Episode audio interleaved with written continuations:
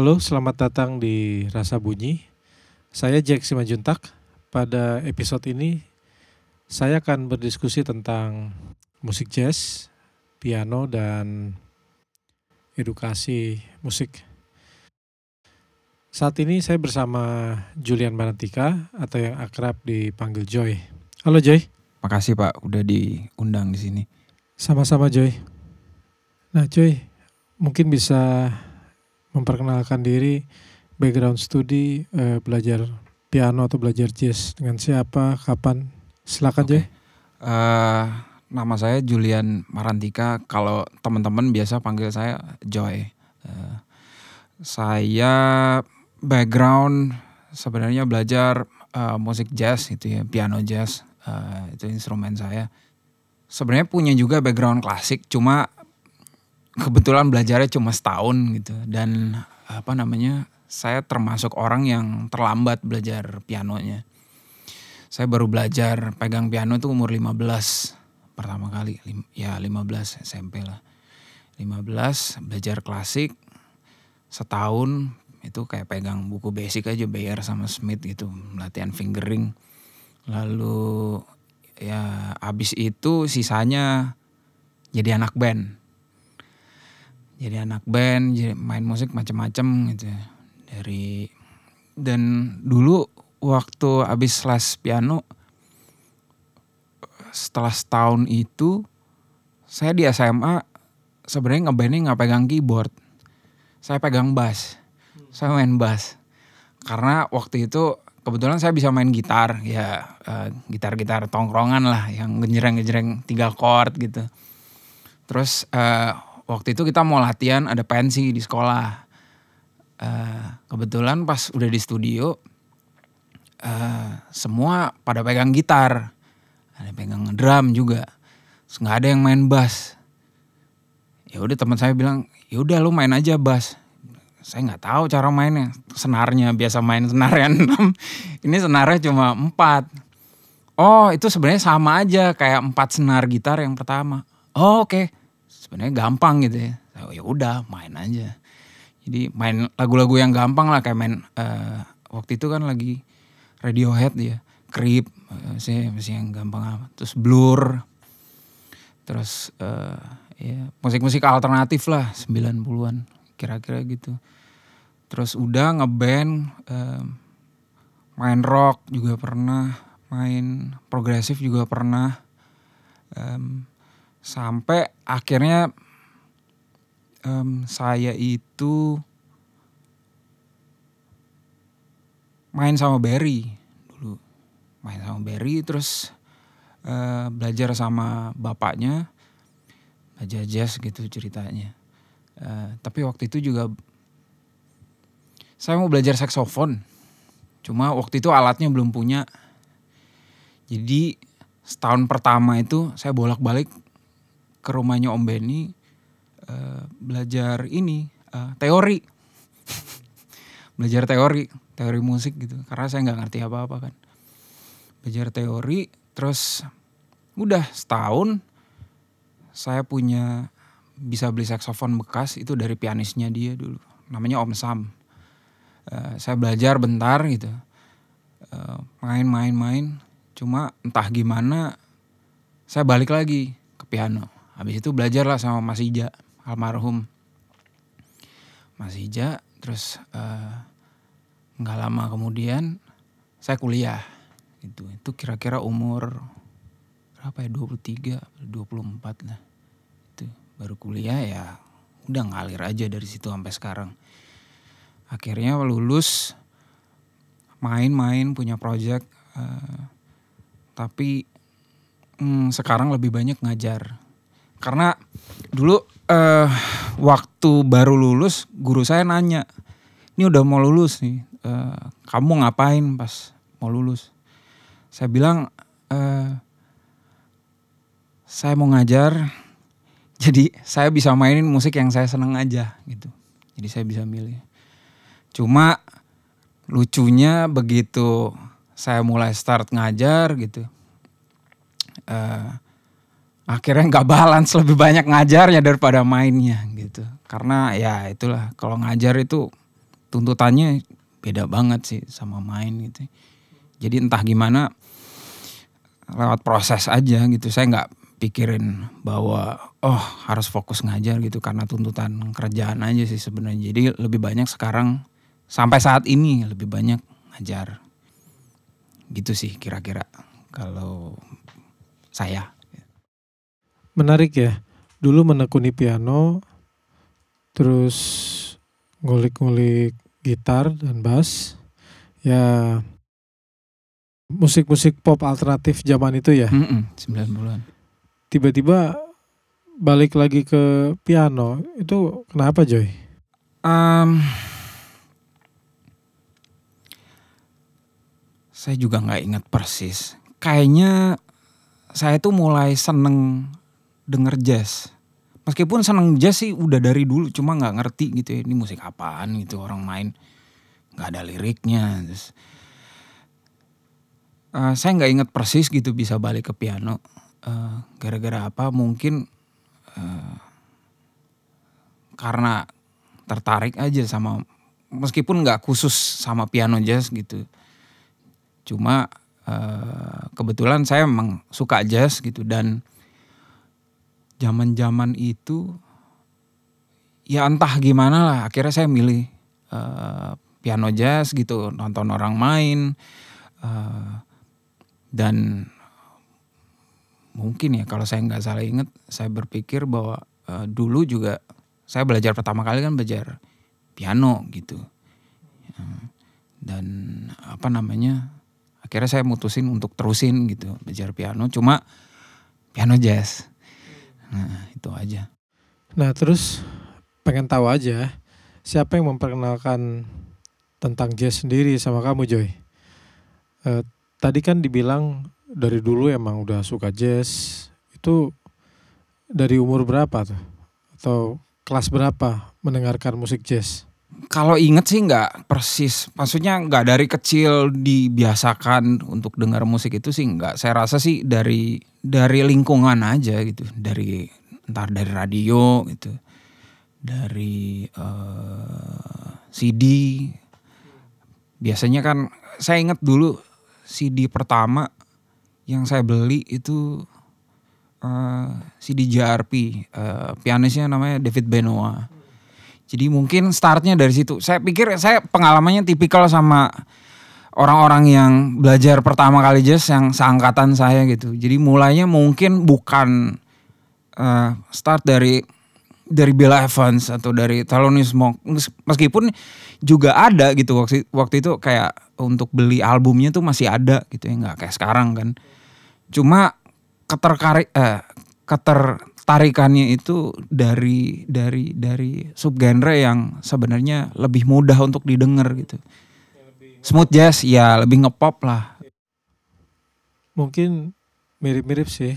Saya juga langganan kaset-kaset. Ah ya sama itu. JRP ya. Saya suka Dave hunting. Grusin. Ya Dave Grusin.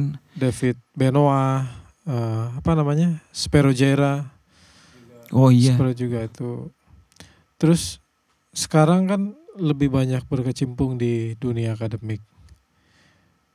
Eh, Kira-kira dalam hal apa aja yang paling terasa kontras ya antara dulu masih sering main di luar, ini bermain eh, jazz, kemudian dengan dunia akademik yang Mhm. sekarang lebih banyak ditekuni. Yang jelas ya aktivitasnya pasti beda. Pasti beda. Eh, kalau main ya mungkin saya ngerasa fokusnya ke diri sendiri kali ya. Paling luas adalah ke orang-orang yang main sama kita, sama repertoar gitu. Fokusnya hanya sebatas itu. Em, tapi begitu ngajar, saya rasa entah gimana gitu ya. Saya juga nggak ngerti. Karena kalau ngajar itu kan kita dealnya sama sama orang. itu. Apalagi kalau ngajar major dan yang namanya orang gitu eh, pasti punya latar belakang pendidikan, latar belakang lin- lingkungan yang berbeda-beda pola pikirnya. Tapi yang jelas antara saya dan misalnya sama muridnya punya eh, kesamaan yaitu misalnya senang musik, senang jazz. Paling kesamaannya itu aja. Jadi untuk challenge-nya adalah uh, saya rasa uh, keterlibatan saya tuh bisa dibilang jauh lebih lebih lebih dalam lah gitu. Karena berurusan dengan manusia gitu kan yang pemikirannya macam-macam ya kira-kira itu aja sih kalau misalnya beda. Jadi nggak um, bisa sepenuhnya uh, saya mikir oke okay, ini dari saya aja gitu. Nggak bisa kamu harus bisa kayak gini gini gini karena hmm, kalau saya terap saya pernah terapin hal kayak begitu cuma saya rasa nggak berhasil karena kalau kalau berbicara dari posisi uh, yang lebih tinggi gitu ya bahwa kamu harus naik ke level saya saya rasa sih nggak berhasil. Karena masalahnya nggak terpecahkan gitu. Karena kan kita mesti masuk ke pemikirannya dia gitu. Masalah lu apa gitu kendalanya apa? Kenapa nggak latihan gitu? Entah berbagai macam alasan gitu ya. Jadi saya rasa ya itu aja involvementnya lebih banyak kalau misalnya urusan uh, ngajar. Dan kalau bicara kursus mungkin masih bisa ini ya masih bisa uh, agak-agak nggak terlalu. Mungkin bicaranya konteksnya seputar transfer pengetahuan aja gitu cuma kalau udah bicara uh, level akademis gitu ya universitas karena tuntutannya ini mahasiswa harus jadi ya itu kan profesi dia nanti ke depan gitu jadi um, mendidiknya itu bukan sekedar hanya nyampein informasi aja gitu. Cuma manusianya juga mesti ditweak gitu loh tanda tanda kutip. Bukannya saya seneng ngerubah-ngerubah orang lain gitu. Maksudnya bukan motivator atau enggak. Uh, itu sebenarnya it comes with the job aja gitu sih. Saya rasa sih itu.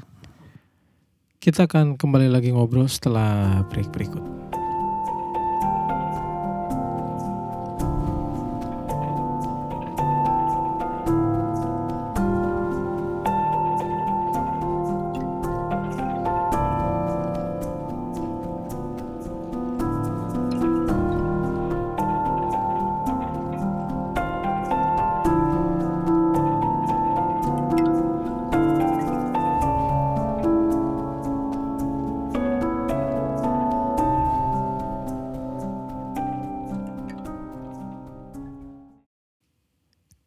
Lagi di podcast Rasa Bunyi bersama saya Jack Simanjuntak dan Julian Marantika. Joy, kan sekarang lagi lebih fokus pada dunia pendidikan ya. Ada nggak hal-hal menarik yang kamu temukan dari pianis-pianis jazz muda atau dari musisi-musisi muda pada saat ini? Um, yang saya perhatiin sih kalau uh, secara skill ya anak-anak sekarang itu jauh lebih bagus.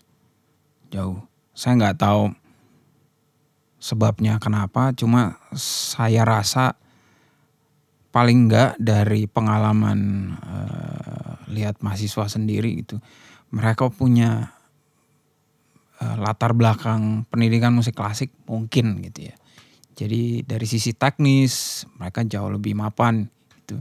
Jadi begitu terima informasi baru uh, nggak nggak nggak nggak mulai dari awal lagi gitu kan. Karena kalau dari awal lagi ya belajar basic lagi sebenarnya itu sih. Dan yang saya perhatiin juga ya yang sudah jelas ya pasti uh, zaman sekarang kan keterbukaan informasi.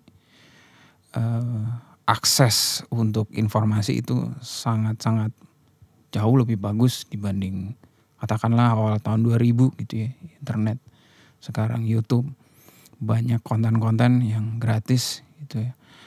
Dan saya rasa mungkin sekarang tantangannya adalah bukan mencari informasi gitu tapi memfilter atau memilah-milah ya sesuai dengan uh, kebutuhan. Jadi mungkin efeknya adalah begitu masuk nggak semua kalibrasinya sama gitu.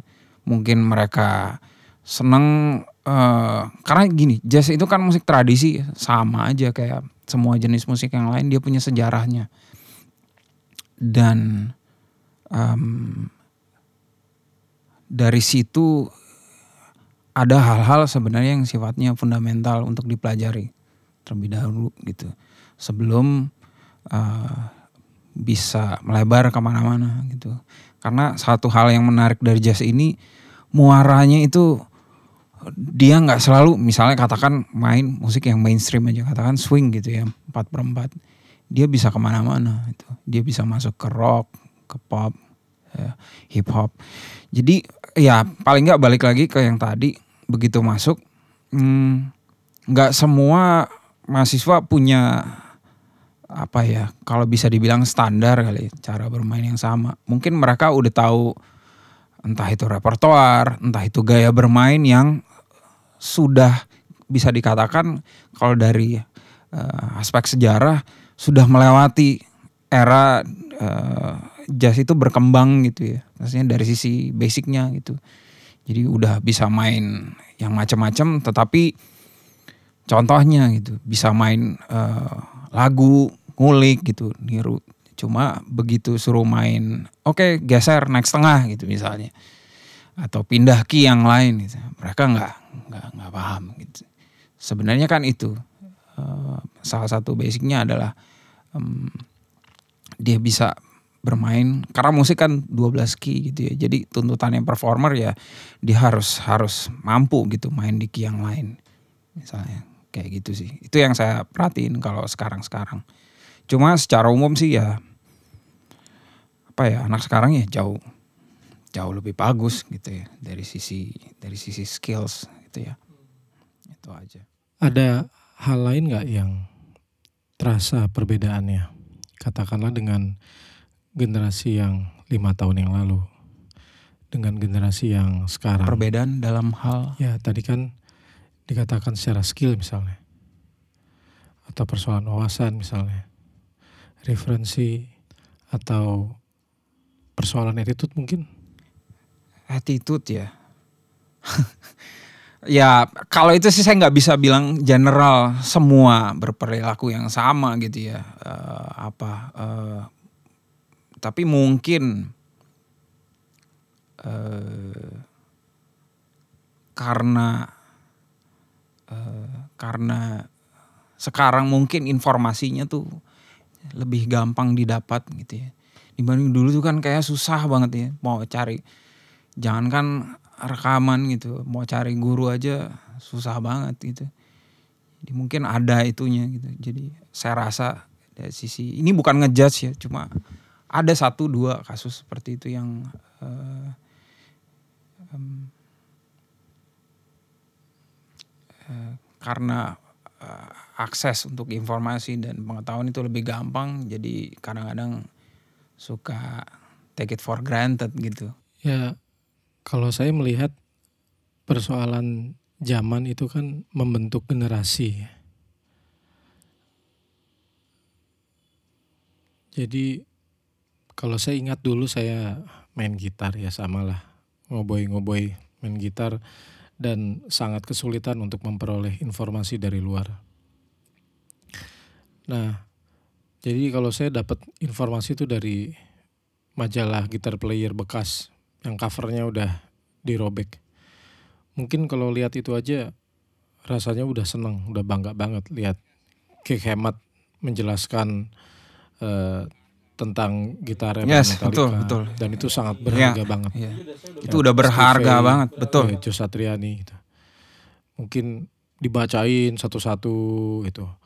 Bukunya kalau udah sampai jelek lah gitu. Dengerin kaset berulang-ulang terus. Tapi kan sekarang beda ya. Dengan teknologi ini muncul kenyamanan-kenyamanan.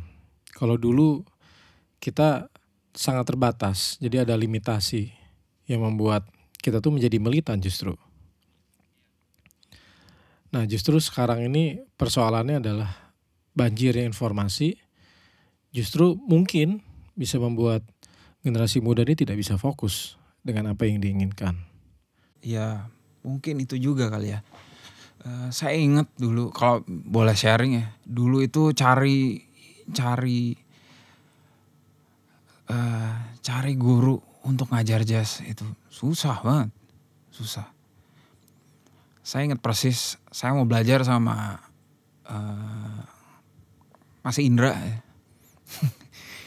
itu aja saya harus telepon berkali-kali ke dia dan itu nggak bisa gitu karena waktu itu kebetulan saya ingat dia lagi sibuk idol ya itu susah banget gitu terus untuk lihat Mas Ija main, gitu. saya ingat waktu itu Trioscape pertama kali main itu berharga banget gitu. Lihat uh, uh, apa namanya bisa bisa lihat orang main jazz secara live gitu ya dan dan musiknya bukan bukan apa ya bisa dibilang uh, bukan musik yang kategori ringan gitu. Ini musik berat gitu. Itu wow jadi mungkin karena keterbatasan itu ya saya rasa begitu saya dapat sesuatu itu ya, itu jadi ya kayak Pak Jack tadi bilang mungkin jadi militan gitu ya. Dan karena ngerasa ya karena dapatnya susah payah gitu kan. Susah payah.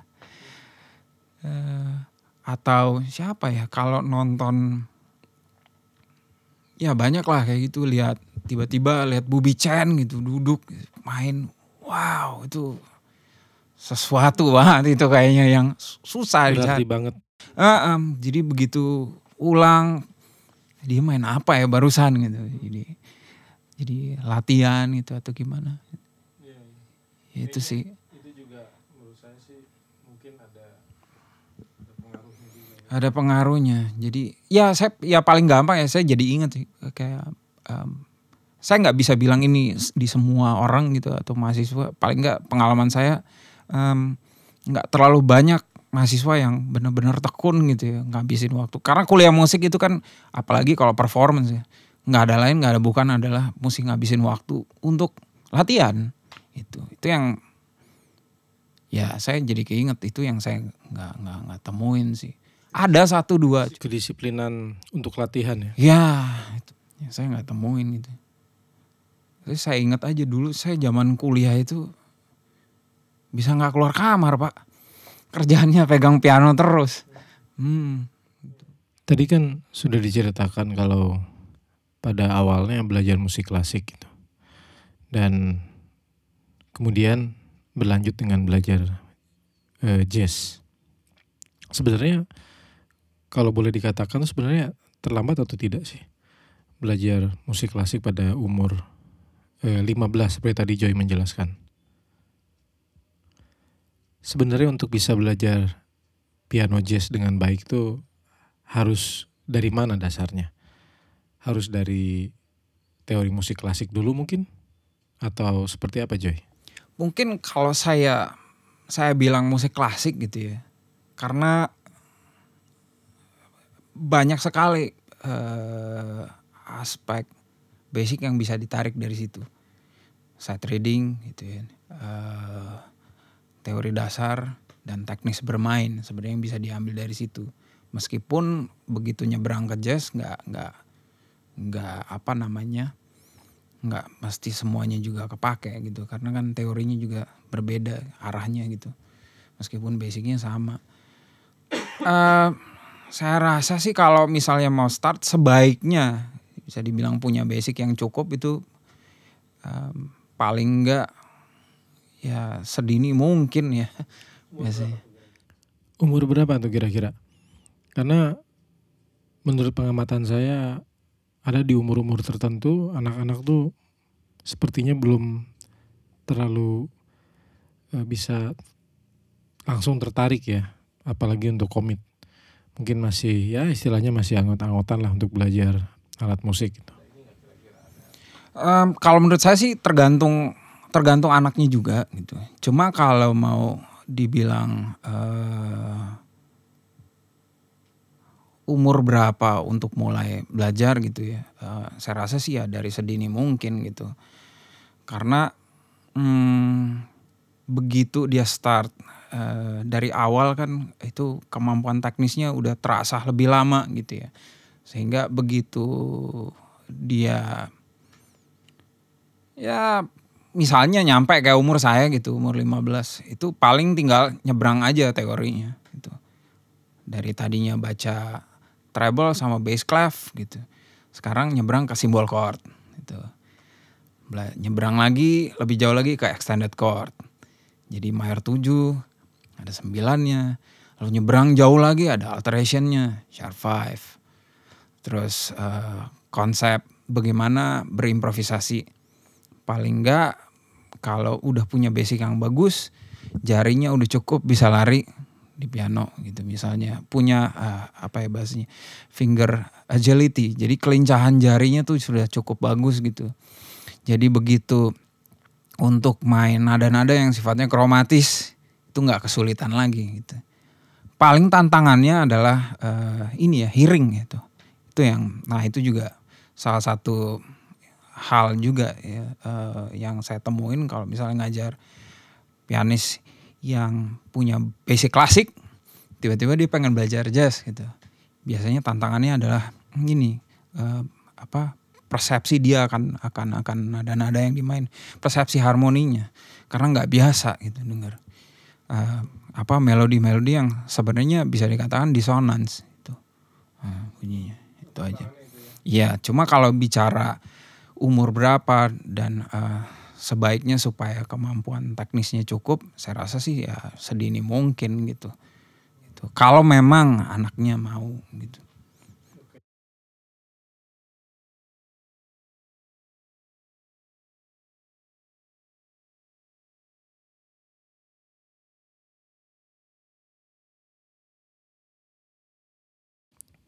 Tadi kan dijelaskan kalau Joy mulai belajar piano klasik umur 15.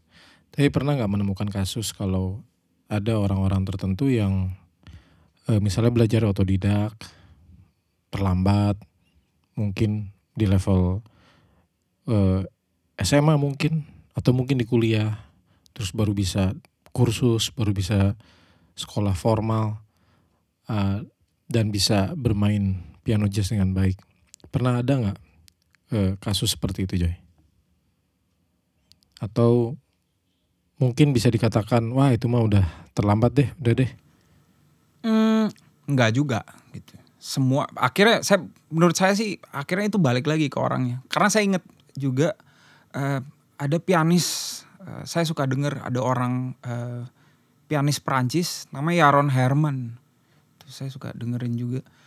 Dan kayak berapa bulan yang lalu saya nonton eh, dia kasih presentasi di TED Talks.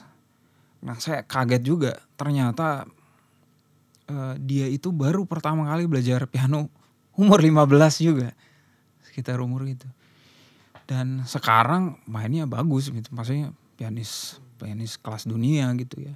Um, akhirnya saya mikir ah nggak juga sih nggak sebenarnya nggak ada gini, kalau misalnya mulai seawal mungkin kan maksudnya kemampuan jarinya kan sudah sudah uh, sampai taraf tertentu gitu kan jauh lebih mudah gitu. Ketimbang kalau belajarnya agak telat gitu. Tapi kalau dijadikan patokan uh, dia bisa berhasil atau tidak jadi enggak itu sangat tergantung dari orangnya. Dari individunya gitu.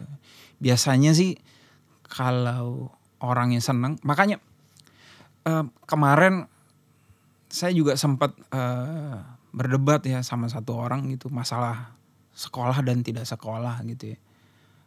Menurut saya akhirnya nggak relevan. Yang relevan adalah kalau misalnya uh, anaknya seneng gitu ya, mau lewat jalur sekolah atau tanpa jalur sekolah pun dia akan sampai gitu musiknya. Karena balik lagi sekarang kan keterbukaan informasi gitu di YouTube dan semuanya ada gitu dari tutorial yang paling basic sampai konsep yang sudah advance itu udah ada semua gitu. Jadi ukurannya mungkin bukan dari umur gitu, tapi ya dari dari tergantung dari orangnya gitu ya. Seberapa besar keinginannya gitu. Itu yang akan nentuin dia berhasil atau enggak gitu. Kita akan balik lagi setelah break berikut.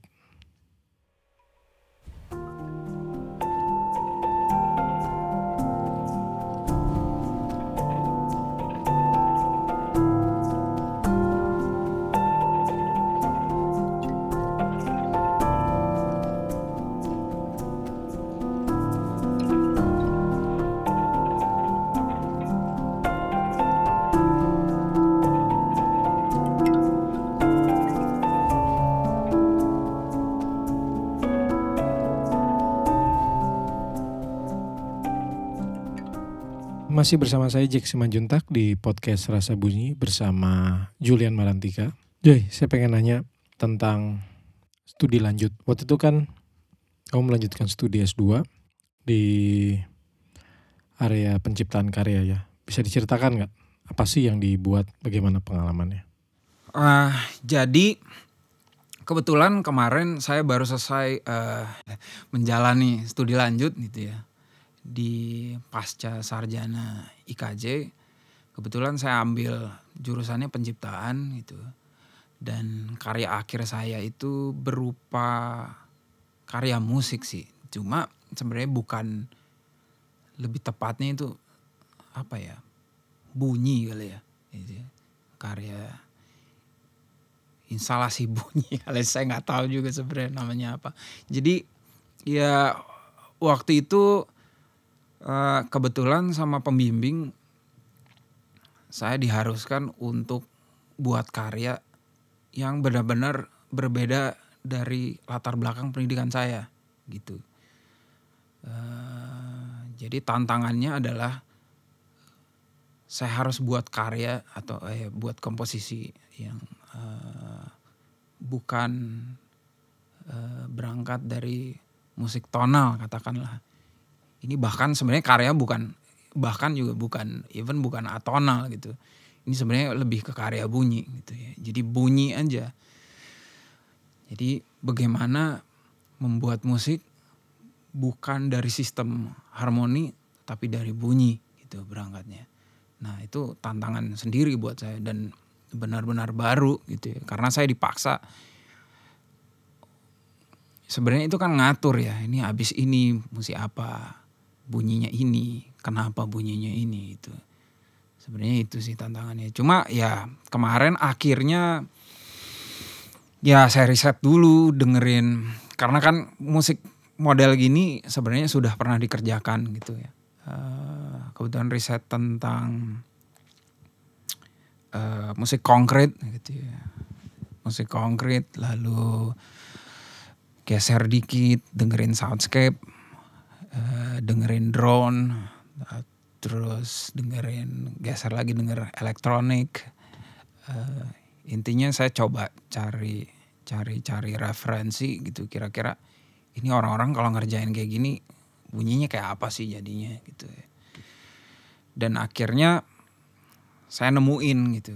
Saya nemuin uh, oke okay, nemuin konsep oke okay, saya mau bikin uh, karya uh, karya komposisi bunyi gitu ya um, nah cuma yang saya temuin lagi adalah um, ternyata kalau orang bikin karya yang semacam ini gitu ya um, mereka itu nggak nggak hanya oke okay, ini bunyinya kayak begini aja. Tetapi harus punya konsep di balik komposisi itu. Jadi bisa dijelaskan kenapa itu ya. Um, waktu itu saya kerjain judul komposisinya uh, terjaga itu ya. Uh, durasi kira-kira sekitar berapa menit waktu itu ya 14 14 15 menit lah bunyi Nah konsep dibaliknya sebenarnya uh, tentang polusi bunyi gitu ya, polusi bunyi di malam hari. Jadi kalau orang Jakarta kan familiar banget meskipun jam 11, jam 12 tetap aja rame gitu ya bunyi. Seharusnya kan malam itu ya, tenang ya orang istirahat dan segala macam. Jadi akhirnya idenya dari situ. Nah lalu sumber bunyinya kebetulan waktu itu saya ambil uh, pakai teknik yang namanya sampling gitu. Jadi saya ambil sampel bunyi itu saya rekam dari suara motor gitu. Nah, kenapa motor? Karena balik lagi karena saya harus nyusun konsep dan konsep itu ada jalan pemikirannya gitu ya, yang harus disangkut-sangkutkan. Jadi saya pikir motor adalah jenis alat transportasi yang paling umum dijumpai di khususnya kota Jakarta gitu ya. Paling enggak motor itu jadi representasi gitu ya. Wakilan ini bunyinya nih apaan sih yang bunyi itu ya. Jadi motor gitu. Jadi saya ambil itu lalu saya manipulasi waktu itu sempat belajar belajar sedikit gitu ya. Uh, saya nggak bilang saya ahli gitu ya, cuma sempat tahu sedikit lah tentang yang namanya sintesis bunyi itu, terutama dari uh, teknik uh, granular sintesis gitu. Karena uh, dari teknik itu uh, sampelnya nggak terlalu panjang, nggak perlu panjang gitu, cukup pendek gitu ya durasinya, mungkin 2-3 detik atau bahkan satu detik. Dari situ pun itu bisa diambil gitu. Uh, bunyi-bunyian baru gitu karena teknik granular tadi gitu. Sehingga jadilah karya yang judulnya terjaga gitu. Dan kemarin sempat juga kepilih uh, jadi uh, peserta Pekan Komponis tahun 2018 kebetulan salah satu finalis yang masuk juga gitu ya kurasi kemarin dan udah ditampilin tahun lalu gitu. Joy, pelajaran apa sih yang paling terasa jika boleh membandingkan antara mengolah bunyi di dalam musik jazz dan di sisi lain mengolah bunyi dalam persoalan eksplorasi bunyi, bukan musik, tapi mengeksplorasi bunyi dalam penciptaan karya waktu studi. Saya nggak tahu bahasa persisnya apa ya. Cuma kalau saya bilang respect kali ya. Saya punya uh, bahwa bunyi itu ada di sekitar kita gitu. Dan sebenarnya bunyi-bunyi yang ada sekitar kita itu apa pun itu bisa jadi sebuah karya sebenarnya itu.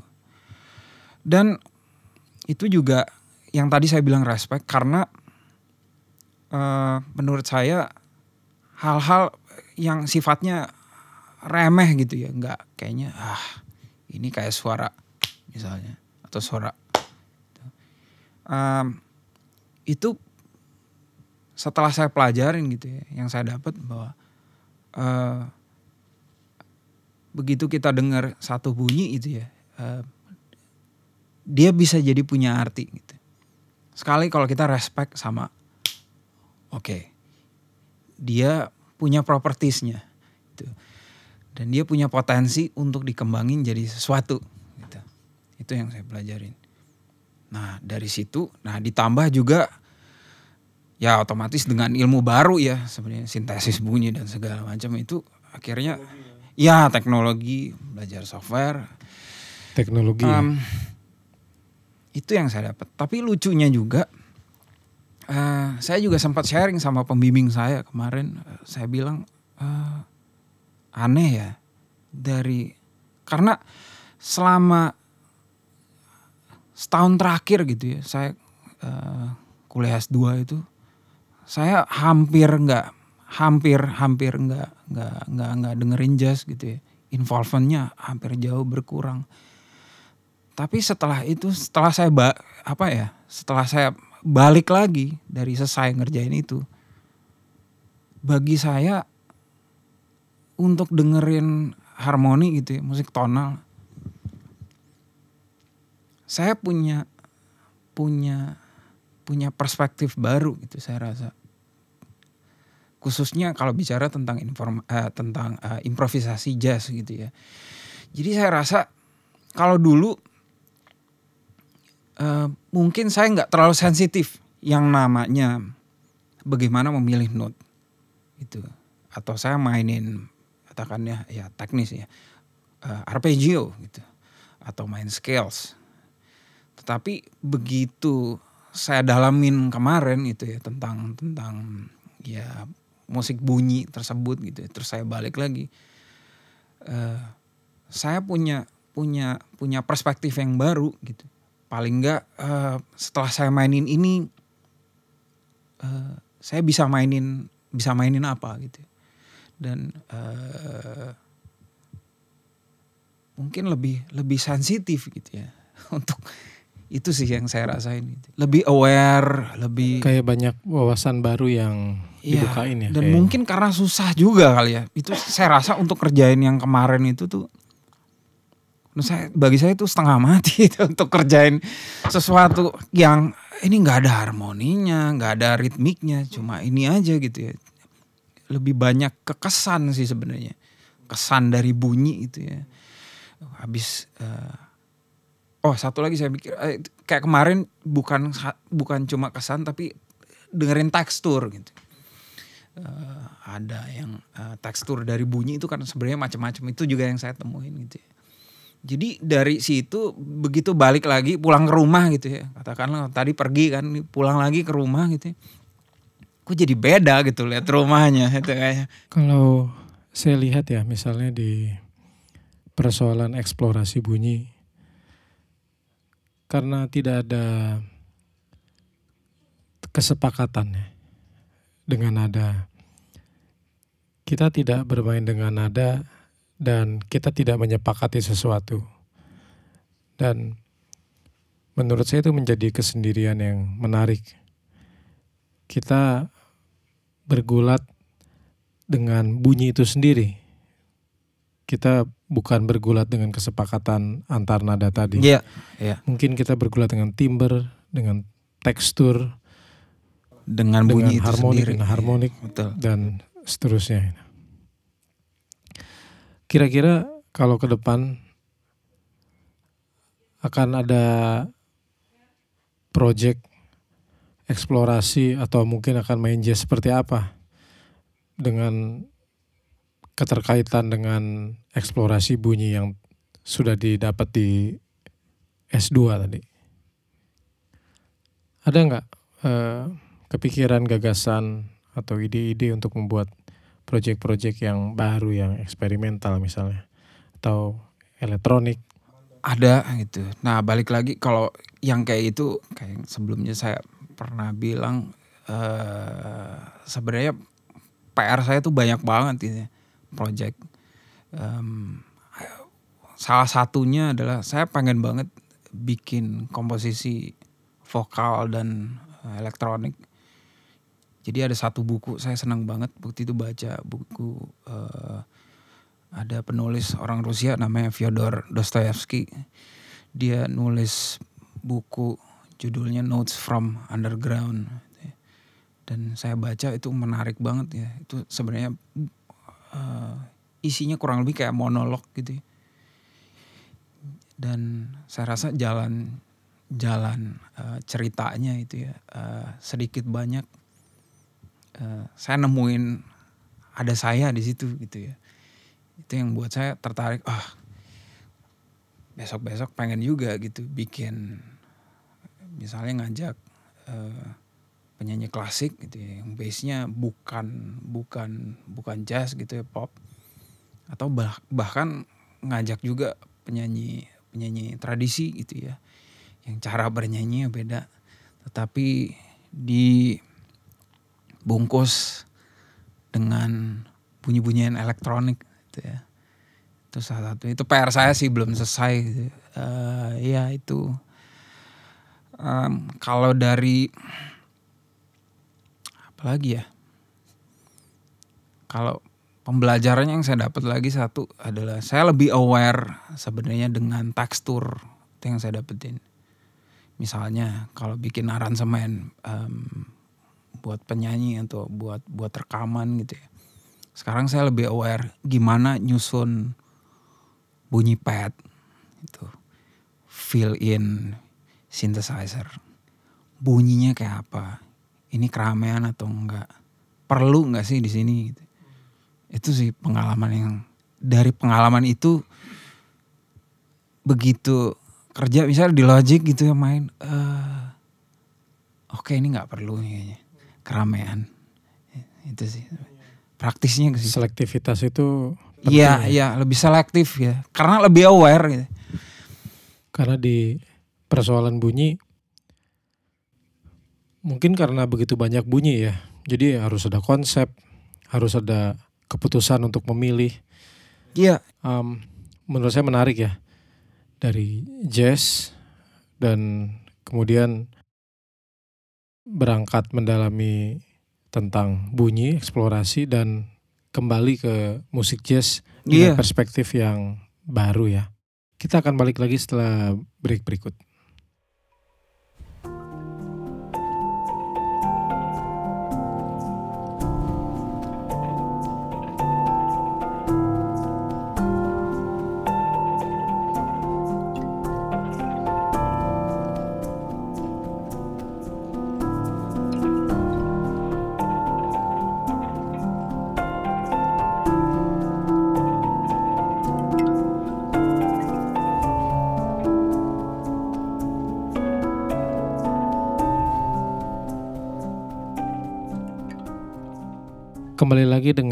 Rasa Bunyi, masih bersama saya Jack Simanjuntak dan Julian Marantika.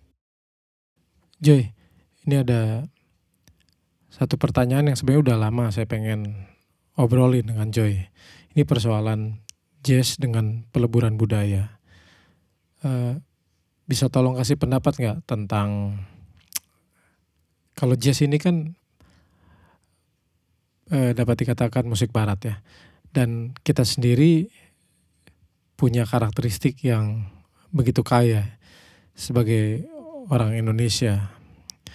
Nah, gimana pendapat kamu Joy tentang dua budaya ini dan kemungkinan-kemungkinan untuk peleburan dan perkembangan jazz ke depan?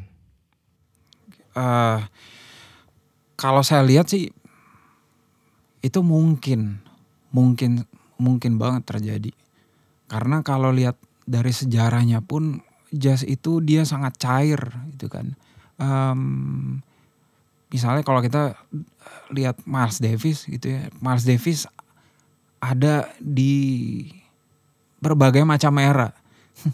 dari bebop dia ada, modern dia ada, eh cool jazz dia ada, uh, ke fusion dia ada gitu lalu sampai ke 80s itu di, di juga ada gitu jadi musiknya tuh selalu apa namanya evolve gitu. Dan dia sangat terbuka.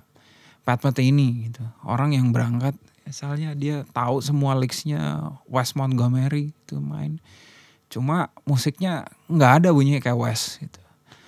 Um, jadi tapi ada juga orang-orang yang kayak misalnya uh, Winter Marsalis gitu yang kayaknya pegang obor banget gitu. Oh jazz tuh harus kayak gini gitu jadi polisi gitu. Tapi ya menurut saya itu mungkin banget terjadi. Jazz itu makanya menurut saya um, pintu terbaik gitu ya untuk belajar musik musik populer gitu ya. Untuk mendalamin teknis aspek teknis musik populer gitu ya. Bicara tentang harmoni konsep harmoni adalah lewat jazz.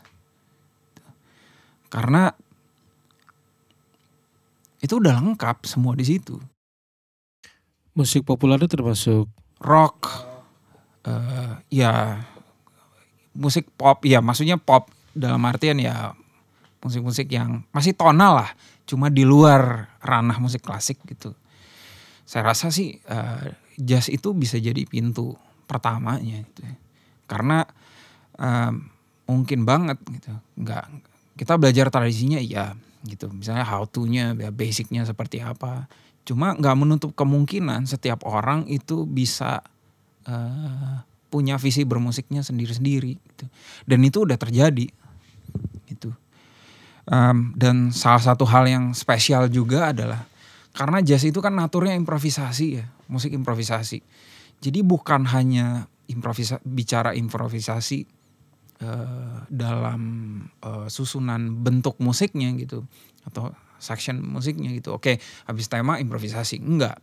Cuma bagaimana memainkannya itu semua juga sebenarnya improvisasi gitu. Dari bass, dari iringan drums gitu. Jadi pintunya gitu uh, untuk ke mana aja tuh bisa. Jadi kalau dan itu yang udah di sebenarnya udah dikerjain sama almarhum ya Mas Ija kan lalu um, uh, siapa lagi ya saya rasa ada uh, balawan ya balawan itu yang orang-orang sebenarnya itu mereka latar belakangnya mereka tahu main blues 12 bar gitu main swings standards gitu. Itu mereka tahu gitu. Cuma begitu mereka punya kesadaran bahwa uh, saya ini orang Indonesia. Kalau kata Mas Ija dulu, ah, gue nggak mungkin main kayak orang Amerika. Karena hari-hari itu gue ketemu sama Bajai gitu ya, kalau di jalan. Saya inget banget dulu dia pernah ngomong gitu ya. Jadi gue nggak mungkin main kayak mereka gitu. Gue main ya karena gue orang Indonesia. Rasanya tetap beda ya. Mainnya ya. Jadi eh, peleburan gitu ya. Itu mungkin mungkin banget gitu. Mungkin banget terjadi. Ada nggak atensi ke arah sana Joy? Untuk ke depan bukan hanya persoalan uh, karya uh, piano jazz, tapi juga dalam uh, domain akademik, misalnya seperti memberikan wawasan, membukakan wawasan kepada mahasiswa tentang karakteristik yang sudah sejak sekarang yang seharusnya dipikirkan untuk ke depan uh, bagi pianis-pianis jazz misalnya. Kalau bicara itu saya rasa sih itu udah advance ya Pak ya. Kemungkinan ya kalau bicara uh, bagaimana kita apresiasi orang-orang yang sudah melakukan hal itu sebelumnya. Kayak misalnya simak dialog. Gitu. Um, tetapi saya bicara dari pengalaman aja ya. Pasti kalau untuk untuk masuk uh, ke sana gitu ya saya rasa eh, nggak uh, bisa dari awal gitu karena agak agak agak sulit ya untuk ngembangin uh, salah satu bentuk musik yang baru menurut saya itu wawasannya harus luas banget gitu.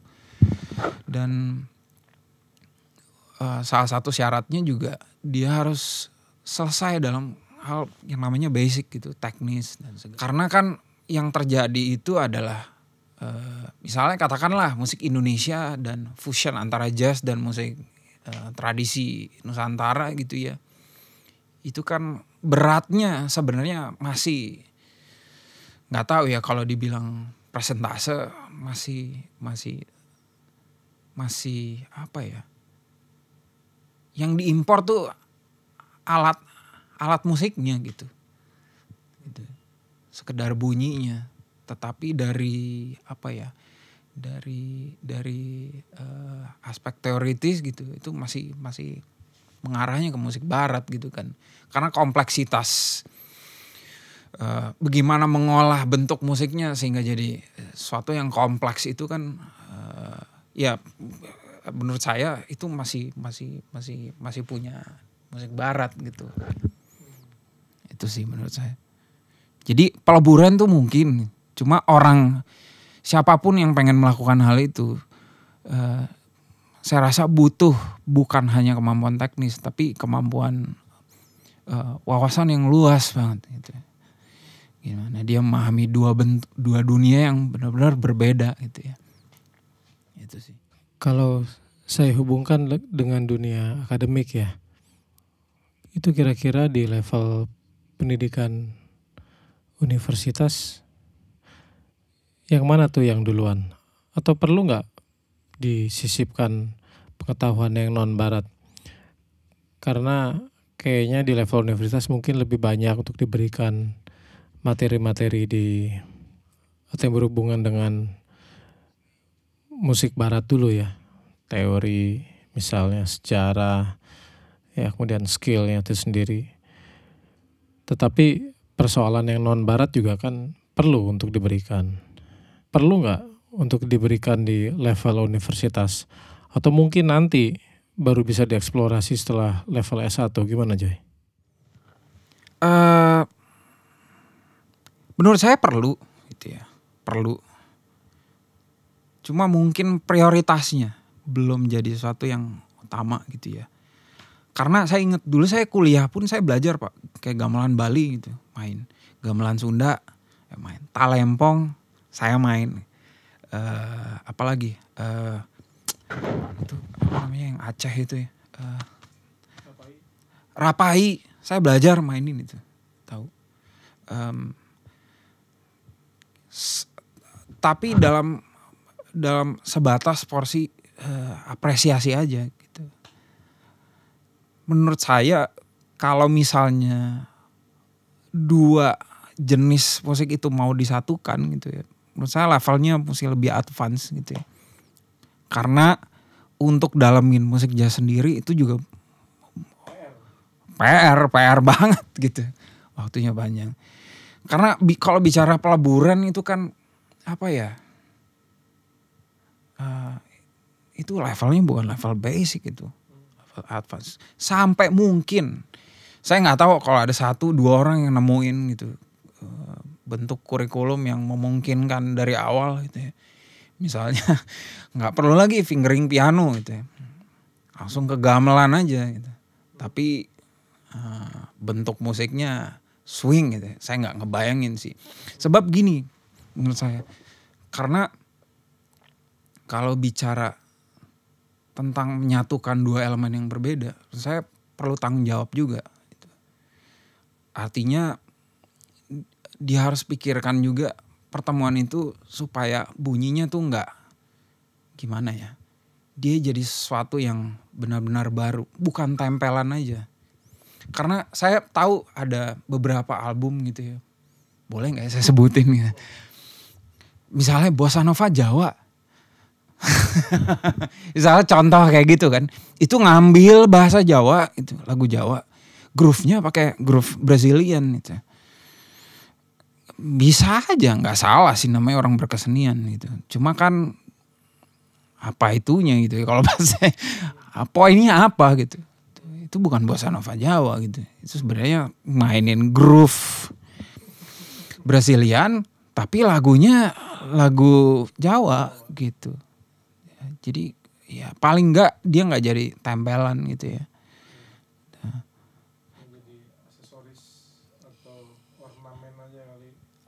Bisa jadi ornamen. Cuma yang berhasil lah menurut saya mungkin kayak Mas Ija gitu ya. Simak dialog itu sebenarnya contoh contoh yang bagus gitu ya, bisa dikaji gitu ya. Karena kelihatannya simpel gitu ya kayaknya nggak uh, nggak pakai drum gitu ya pakai kendang cuma kok jadi bentuknya jadi jadi bukan bagus ya klop gitu pas dari komposisinya dari gimana komposisi itu dibawain groove-nya dengan groove kendang gitu. Ngepas gitu bunyi. Nggak nggak nggak tempelan. Bisa juga kita lihat sih oke okay, itu tempelan aja gitu. Cuma kalau didengerin lagi enggak sih nyambung gitu. Apa ya koheren gitu ya bahasanya. Sublim ya ya menyatu. ya menyatu ya itu. Itu sih tantangannya jadi apa pun itu ya, ya kalau ngomongin tentang almarhum Mas Ija saya jadi ingat terakhir-terakhir um, kami sempat ketemu beberapa kali di Bandung. Kebetulan simak dialog main di Jazz Aula Barat di TB di acara tersebut saya bantu setup untuk live. Saya tempat temenin ya Mas Ija dari siang sampai tengah malam sampai selesai acara. Ya mungkin kami lebih banyak bicara soal perekaman ya musik e, tradisi kemudian juga ngomongin soal perekaman jazz. Tapi baru kepikiran sekarang ya e, kenapa dulu nggak nanya atau nggak ngobrol sama Mas Ija tentang kenapa menggunakan kendang, apa yang menjadi alasannya dan kemudian bagaimana meleburkannya gitu.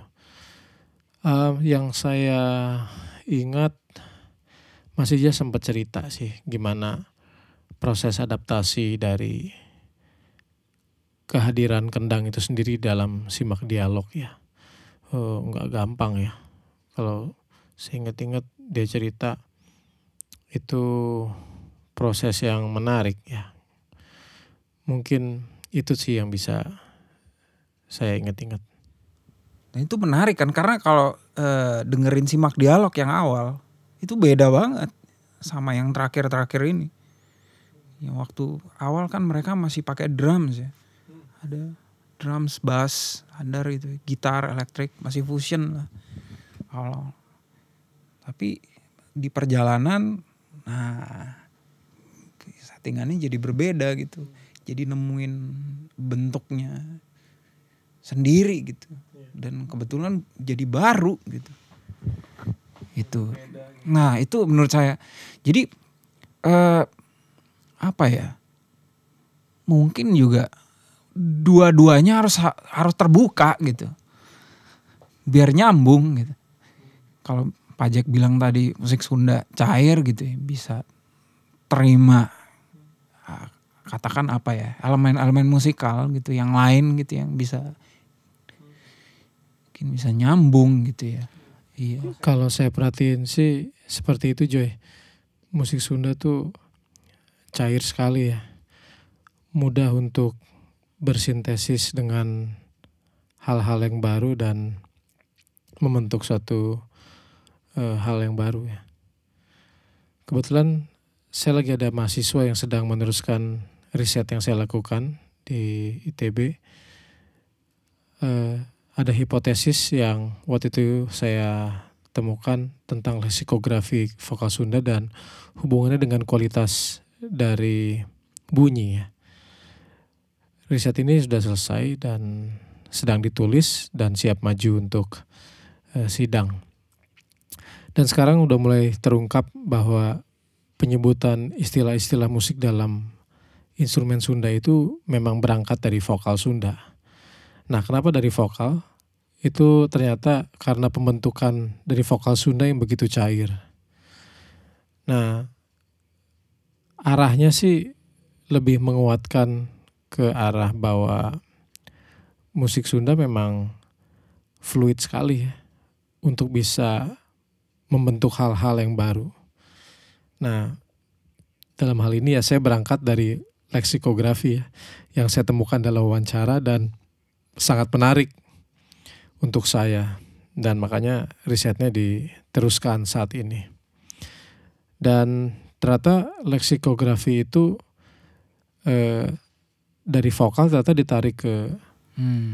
alat musik ternyata penyebutannya. Biarpun ada pengaruh juga dari tari misalnya. Dan itu menunjukkan betapa cairnya pembentukan karakter dalam kesenian Sunda. Dan hal itu sangat menarik Joy. Hmm. Ya, ya, ya. Menarik. Berikutnya mungkin Joy bisa membagikan sesuatu khususnya pada pianis muda. Lesson and learn lah. Hmm, mungkin ada yang bisa disampaikan tentang musik jazz, tentang piano atau beberapa hal yang fundamental untuk diperhatikan sama generasi yang muda nih. It takes a lot of you. Jadi bayangan awal pengen bisa main piano jazz itu nggak selalu eh, nggak selalu seperti bayangan pertama kali kita belajar gitu. Karena oh kalau pengen main piano jazz hanya pelajarin ini ini aja cukup gitu. Karena banyak hal lain sebenarnya yang begitu belajar masuk lebih dalam ada layer-layer pengetahuan yang sebenarnya masih didalamin lagi gitu. Jadi menurut saya hmm, kalau pengen mulai masuk di di di di musik ini ya terutama piano jazz gitu ya. Uh, siap-siap aja sebenarnya. Itu banyak banget sebenarnya yang mesti di, didalami, bukan hanya sekedar baca teori dan pahamin teori aja gitu. Karena kalau bicara improvisasi uh, itu luas sekali ya, luas sekali bagaimana cara memainkannya. Itu um, dan pastinya juga seperti yang tadi dibilang uh, dia butuh uh, kemampuan bermain untuk sampai taraf tertentu gitu ya. Jadi basic itu juga sangat penting gitu ya. Dan uh, satu lagi adalah involvementnya. Gitu. Jadi kalau belajar musik ini nggak bisa kalau nggak dengar dan nggak main. Itu. Jadi harus dengar. Nah dengar bukan hear tapi listening gitu ya. ya. Dan kalau main ya otomatis ya jam session gitu ya main. Itu juga juga penting uh, karena itu bagian dari proses belajarnya. Saya rasa sih itu ya karena uh, kalau pengalaman ketemu beginners gitu ya ya bisa dibilang beginners meskipun dia bukan beginners uh, di di di piano gitu ya uh, ekspektasi mereka sama proses yang harus dijalani itu beda gitu mereka nggak nggak nggak nggak punya ekspektasi yang berbeda gitu sama proses yang harus dijalanin ketika mereka harus dalamin musik ini gitu itu aja tapi satu hal menurut saya kalau dia senang pasti nyampe Hmm. Passion ya. Harus Iya. passionate. Harus passion punya passion kalau nggak punya itu nggak nyampe gitu karena instrumen itu nggak nggak cuma cukup oke seminggu sekali aja enggak. Itu tiap hari tiap hari. Dan pemain-pemain maksudnya pemain-pemain yang kelas dunia pun mereka ya namanya latihan ya latih apalagi session player. Cuma mungkin kalau session player yang top banget gitu mungkin. Karena mereka rekaman itu udah tiap hari gitu. Main ke mana-mana jadi mungkin bukan latihan kayak student 8 jam sehari gitu. Cuma mereka udah tiap hari main gitu. In a way kan itu juga praktis sebenarnya. Terakhir coy, klasik sih. Bakat atau kegigihan? kegigihan. Nomor satu. Itu nomor satu. Karena bakat itu modal. Em, tapi kegigihan itu adalah bagaimana kita jalan dari satu poin ke poin yang lain itu saya kalau ngajar suka nyontoin ke mahasiswa gini. Bayangin kalau kita dari rumah itu ya. Katakanlah rumahnya di mana? Di di di Jakarta gitu ya. Mau ke Karawaci. Satu orang punya mobil yang satu nggak punya mobil. Nah mobil itu modal gitu. Yang satu nggak punya modal. Modalnya cuma kaki. Tapi kalau yang punya mobil nggak jalan nggak nyampe. Tapi orang yang pengen jalan kaki gitu ya misalnya lucu-lucuan aja. Kalau dia jalan mungkin seharian gitu. Tapi nyampe gitu. itu sih. Jadi bakat ya itu sangat sangat membantu. Apalagi kalau orang-orang yang dari kecil udah belajar piano gitu ya punya pendengaran yang bagus gitu ya. Bisa recognize pitch gitu ya. Ini A ini E. Itu kan enak banget gitu. Cuma tetap aja karena begitu masuk lebih dalam ke musiknya struggle-nya tuh banyak banget gitu. mereka harus tahu ini tahu ini. Harus bisa ini gitu. harus bisa cerna bunyinya. Itu challenge-nya kan. Nah itu fuelnya itu bensinnya tuh dari passion itu itu yang bikin bikin mereka tuh nyampe gitu jadi nggak nggak cuma bakat aja kalau bakat nggak nggak ke mana-mana kalau nggak jalan juga gitu Terakhir banget coy. Mestinya saya nanya sebelumnya sih. Pernah nggak merasa mau menyerah dalam menekuni musik jazz atau belajar piano? eh sempet pernah sekali gitu ya. Cuma saya nggak ingat persis itu kapan gitu ya. Tapi pernah itu. ya. Eh, pernah. Cuma saya nggak berhenti karena menurut saya gini. em, PR-nya itu jangka panjang. Gitu. Jadi dia nggak nggak nggak misalnya kayak orang resolusi akhir tahun gitu ya sama tahun ini nggak Eh, jadi capaiannya itu bukan hanya per tahun tapi PR jangka panjang. Kalau saya sekarang eh, meskipun saya ngajar gitu ya saya tetap tetap nganggap bahwa saya ini student sebenarnya. Cuma bedanya day job saya ada ngajar gitu. Jadi em, kadang-kadang yang namanya frustrasi pengen berhenti itu selalu ada gitu ya karena ya pengen bisa ini nggak bisa gitu. cuma menurut saya sekarang saya ngelihatnya justru itu bagus gitu. karena kalau nggak ada masalah berarti itu masalah gitu. Gitu. jadi justru masalah itu yang bikin kita jadi maju gitu kan nah itu tantangan bukan masalah sih sebenarnya cuma ya itu kan teorinya gitu ya cuma memang ya nggak ada jalan lain gitu. Tetap belajar gitu ya tetap uh, berkembang jadi orang yang lebih baik lagi gitu. Joy terima kasih banyak untuk ngobrolnya panjang lebar. Sama-sama pak.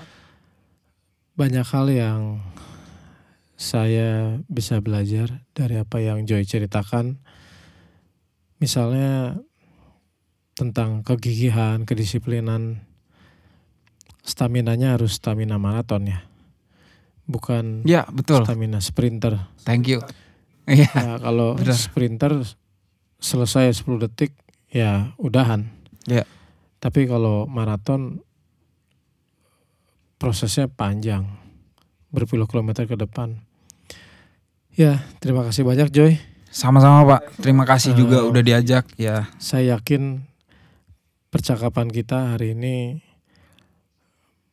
bisa bermanfaat khususnya untuk yang muda-muda mudah-mudahan untuk yang belajar musik jazz, yang belajar piano untuk menekuni musik jazz lebih serius lagi.